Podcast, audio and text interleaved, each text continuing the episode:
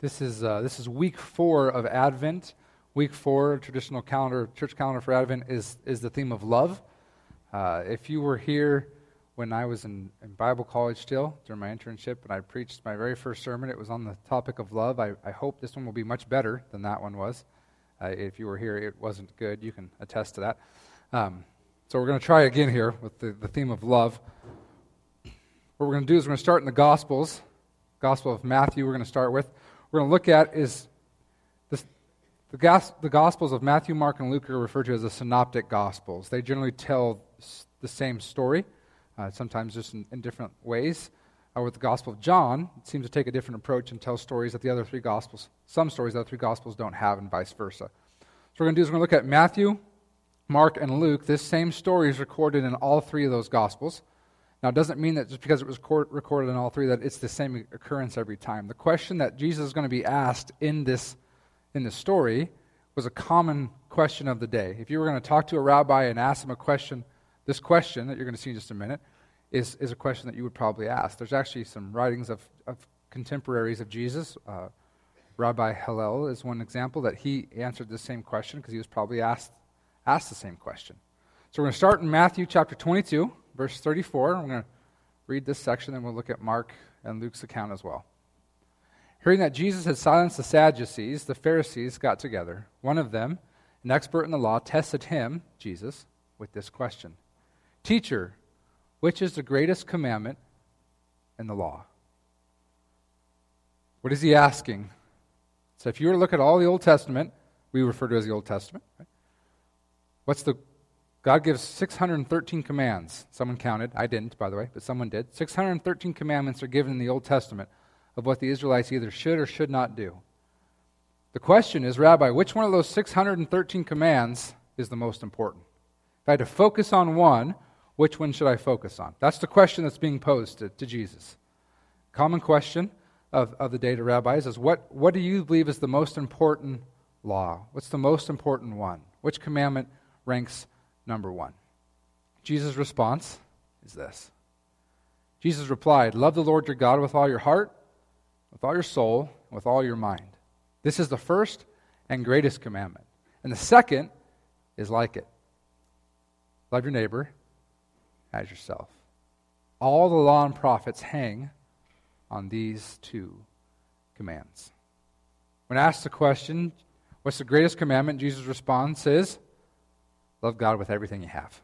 Right? That's what he's saying. You're love God with your heart, with your soul, with your mind. You're going to see that he's actually quoting an Old Testament uh, verse there. We're going to look at in just a minute. So he says, first, number one, love God. Then he goes on and answers a question that wasn't posed to him. But the question was, what's the greatest commandment? He says, well, that's the greatest, but here's number two. Number two is, love your neighbor as yourself. And Jesus concludes by saying, All the law and prophets, all 613 commands, and all the writings that came after hang, are hinged on these two commands love God and love others.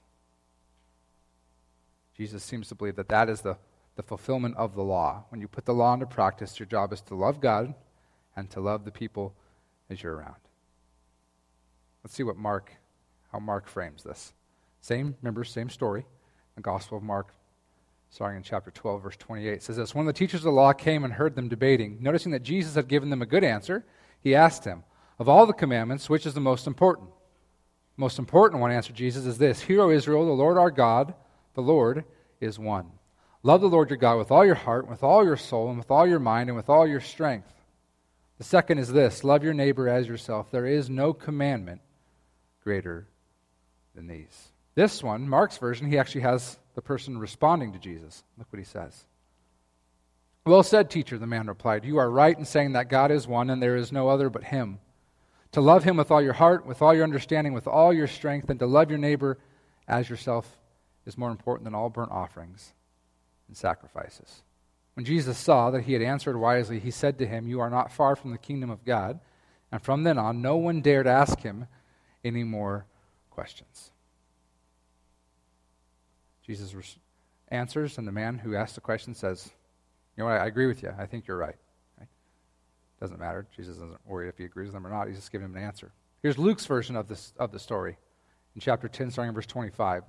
So on one occasion, an expert in the law stood up to test Jesus. Now, here we have a different motive, right? The last guy was asking a question. The first guy was asking, this, this time, they're saying, we're trying to put Jesus to the test. Teacher, he asked, what must I do to inherit eternal life? It's framed differently, right?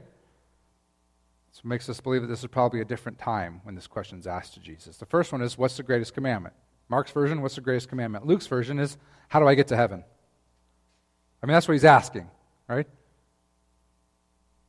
What must I do to inherit eternal life? Jesus' response is this What is written in the law? He replied. How do you read it? How do you interpret it? That's what he's, he's asking. He answered, Love the Lord your God with all your heart, with all your soul, and with all your strength, and with all your mind, and love your neighbor as yourself.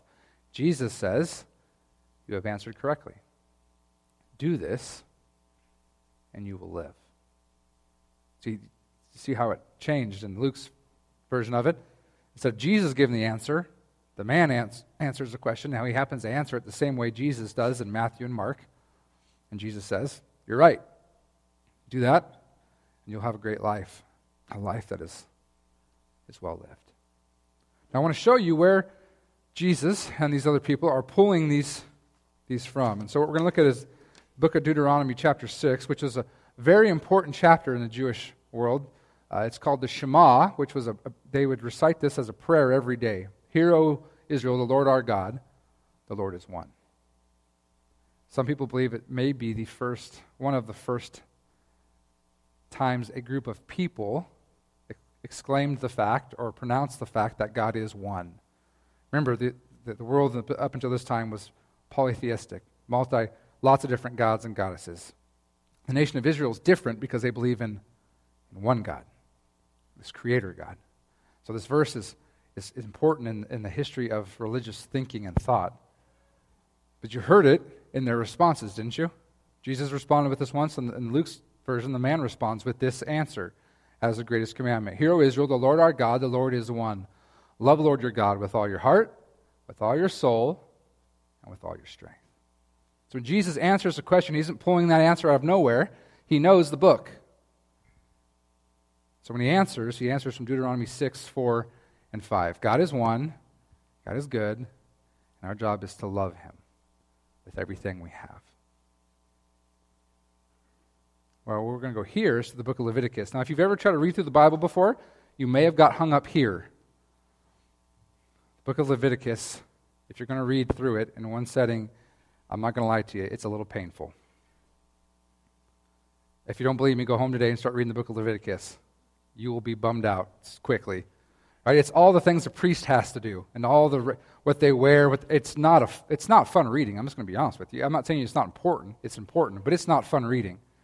But there are some sections in the book of Leviticus that are really, really important, and I believe Jesus is actually drawing from when he answers this question. So I want to show you. This is one of the, I mean, it's all good, but this is one of the better parts to read. Leviticus chapter 19, starting in verse 9, says, When you reap the harvest of your land, do not reap to the very edges of your field, or gather the gleanings of your harvest. Do not go over your vineyard a second time or pick up the grapes that have fallen.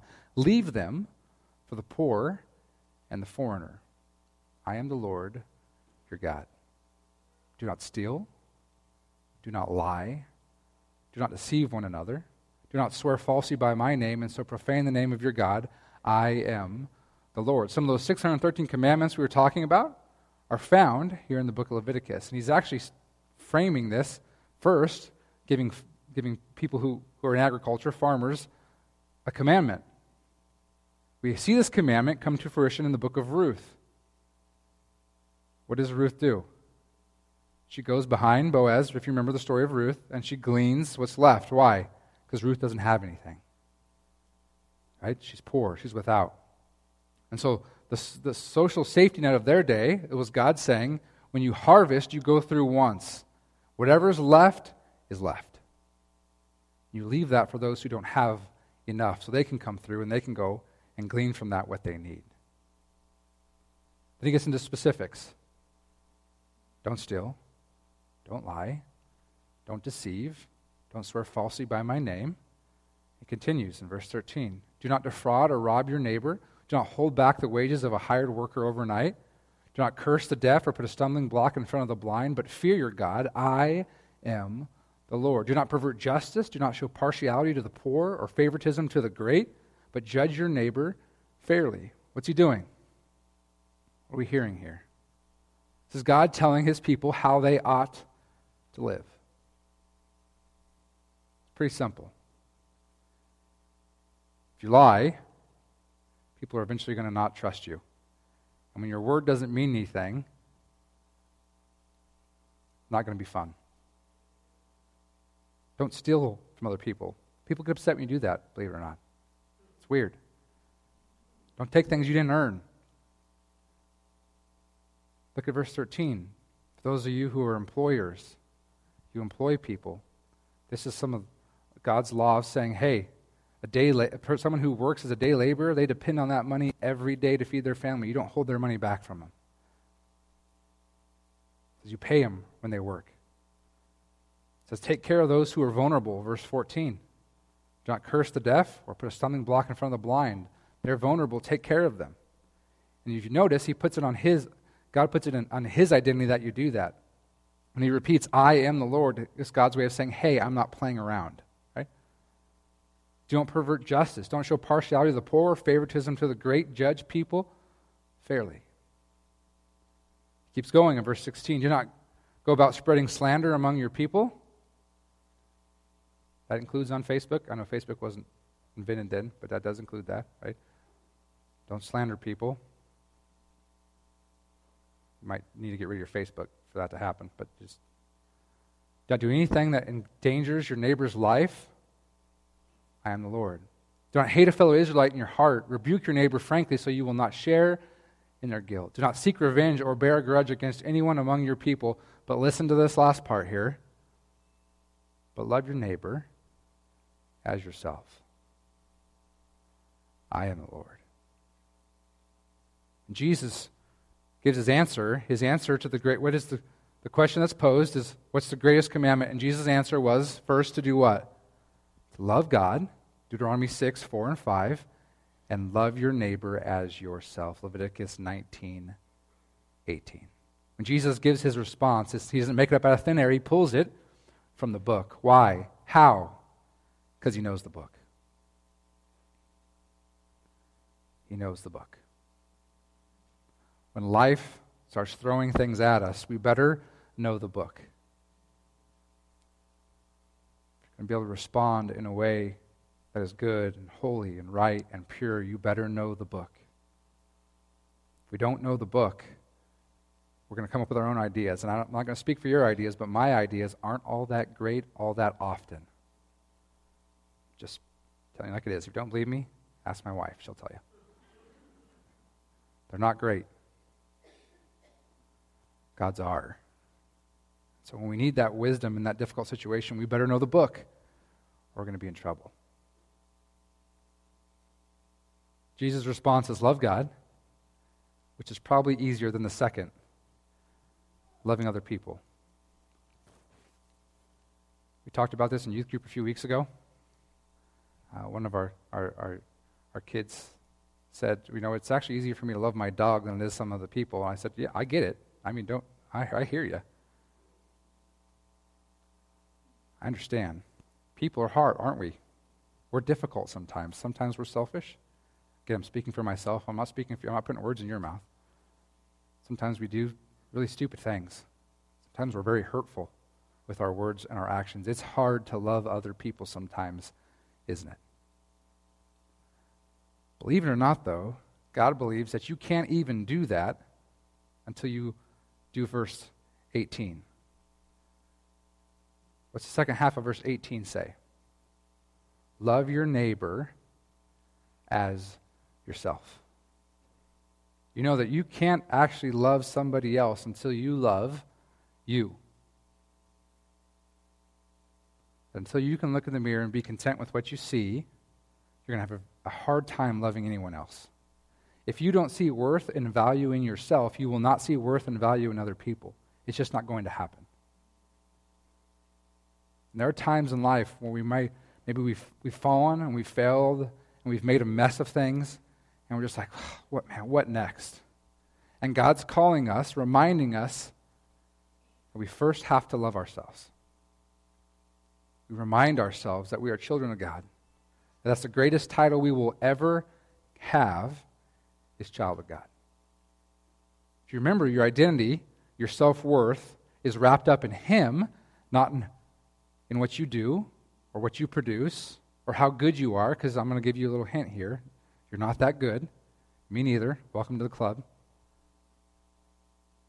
If your identity is wrapped up in Him, you have self worth from the get go. The book of Genesis, the very beginning of the Bible, tells us that God created human beings in His image. In the image of God, He created them, male and female, He created them, is how the book of Genesis begins. You are the only thing in God's green earth that has been created in His image. You're an image bearer. That means you have worth and value from the womb. You matter. And if you're having problems loving other people, it might just be that you're having a hard time loving yourself. So you've got to realize that you're lovable. If you need a reminder, I suggest maybe you buy a necklace with a cross on it and wear it close to your heart. Because if you ever need a, a reminder of how much you're worth and how much value God believes you have, the cross should be all you need to see. Because the cross is God's statement to you saying, What? I love you.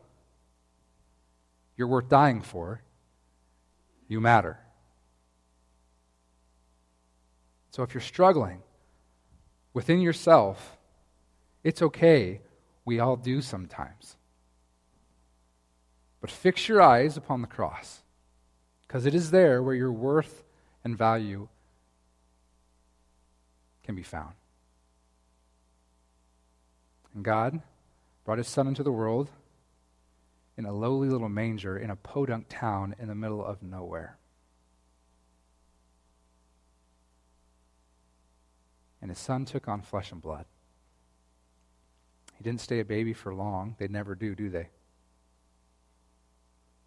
And at 30, he enters into his ministry, teaching and preaching the good news that God is for us, not against us. And that God's love is so great and deep and wide that you will never find its ends. And he goes to a crucifixion stake, having done nothing wrong, because you are valuable to God. And all God has ever wanted is you. That's it. It's what he wants more than anything is you. Struggling loving yourself, look to our God. He is a God that is full of love. And then once you've loved yourself, you can go out and try to do that second commandment, which is to love your neighbor as yourself. Now, the question has always been, and, and the rabbis debated this probably to nauseum, is who's your neighbor? In the Old Testament, generally it was confined to the, the nation of Israel, right? Our, our fellow people.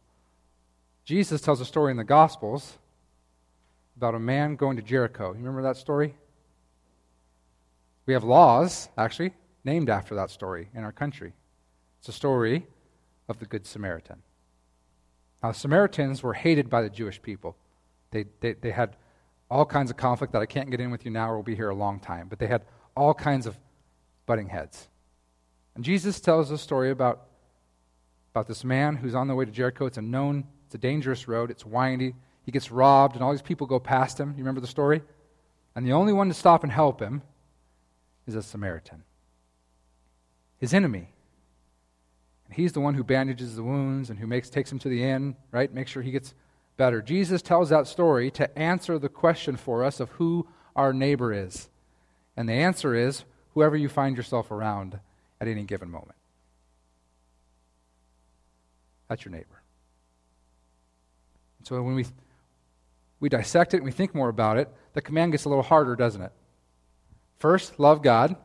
I'm okay with that. Two, love everyone you're around. Some of those people I don't like God. And God says, get over it. Put your big boy or girl pants on. Suck it up, buttercup. You'll be all right? I tell it self, I say it to myself every day, at least once in my mind. Suck it up, buttercup. You'll be okay, right? It's a long way from your heart. Our job as Christians is to love God and love the people we're around. Now, so I know, I know some of them aren't lovable. God didn't say you had to trust them. God didn't say you had to be friends with them. God didn't say you had to invite them over for dinner. God says, love God and love other people. Don't be best friends with them. You don't have to like them. You don't have to let them continue to hurt you time and time again. That's not what God says. But God says, your stance towards them should not be of ill will, it should be that of love. Because if you think about it, the Apostle Paul talks about this that God chose to love us while we were what? We're his enemies, sinners. Yet God chose to love us anyways. So we can at least extend that same grace to the people we find around us. I want to conclude by reading Romans 13. It's a great summary of, of this commandment. The Apostle Paul says this in Romans 13. It says, Let no doubt debt, excuse me, remain outstanding except the continuing debt to love one another. For whoever loves others has fulfilled the law. The commandments you shall not commit adultery, you shall not murder, you shall not steal, you shall not covet, and whatever other command there may be are summed up in this one command love your neighbor as yourself. Love does no harm to a neighbor, therefore, love is the fulfillment of the law. That's the point. It's always been the point and will always be the point. You can get bogged down in the 613 commandments that are found in the Old Testament. You can get bogged down in the New Testament. The point is is love. So you've got to love. And love is not like the Hallmark little cutesy hearts we give to each other on Valentine's love, right? Love sacrifices. Love gives. Love goes out of the way. Love is often inconvenienced. The Bible's idea of love, used by the Greek word agape, is a sacrificial love. It's a love that gives. And it has to be, because when God, who the Apostle John tells us is love, it's part of his makeup, when he chose to love us, he, he sacrificed, he gave. Anybody who's been married very long will tell you that if you're going to succeed in marriage, you're going to have to sacrifice. You're going to have to give. It's how relationships work, not just the marriage relationship. Every relationship is that way. You have to give. Right? My wife has to put up with me brushing my teeth all over the house. I can't sit still while I brush my teeth. I don't know what's wrong with me. It's I can't do it. I walk all over the house. Like I, I don't know. It can't be explained. She has to put up with it, right? That's sacrifice. It's a minor one, I hope, but it's a sacrifice. Love gives. Love sacrifice. It just does. So as we leave and we prepare our hearts, our homes to celebrate Christmas in just a few days, remember, it's always been about and will always be about love. Love God, love others. Let's pray. Our Father in heaven, we thank you for the opportunity we have to come here today and to, to read your word and to partake in your communion, to offer our, our worship to you and through song and through giving. God, we just are so grateful for all that you have given to us. We are so just at awe at who you are. God, we just ask that you would help us to fulfill these commandments that, we, that Jesus remind us of, that were found in the Old Testament, to love you with everything we have and to love others as we love ourselves. God, we know that this can be a very difficult time for people. People who have lost someone they love often struggle during this time. We pray for them, God. We ask that you would wrap your arms of love and grace and comfort around them now and help us to love them as we love ourselves. God, we thank you for all that you do for us. We thank you most of all for your son Jesus, who, who is love in the flesh. Showed us what it looks like to love others as we love ourselves. And showed us what it meant to love you with everything we have. God, we thank you and we love you. And it's in your Son Jesus' name we pray. And all God's people said, Amen. Amen.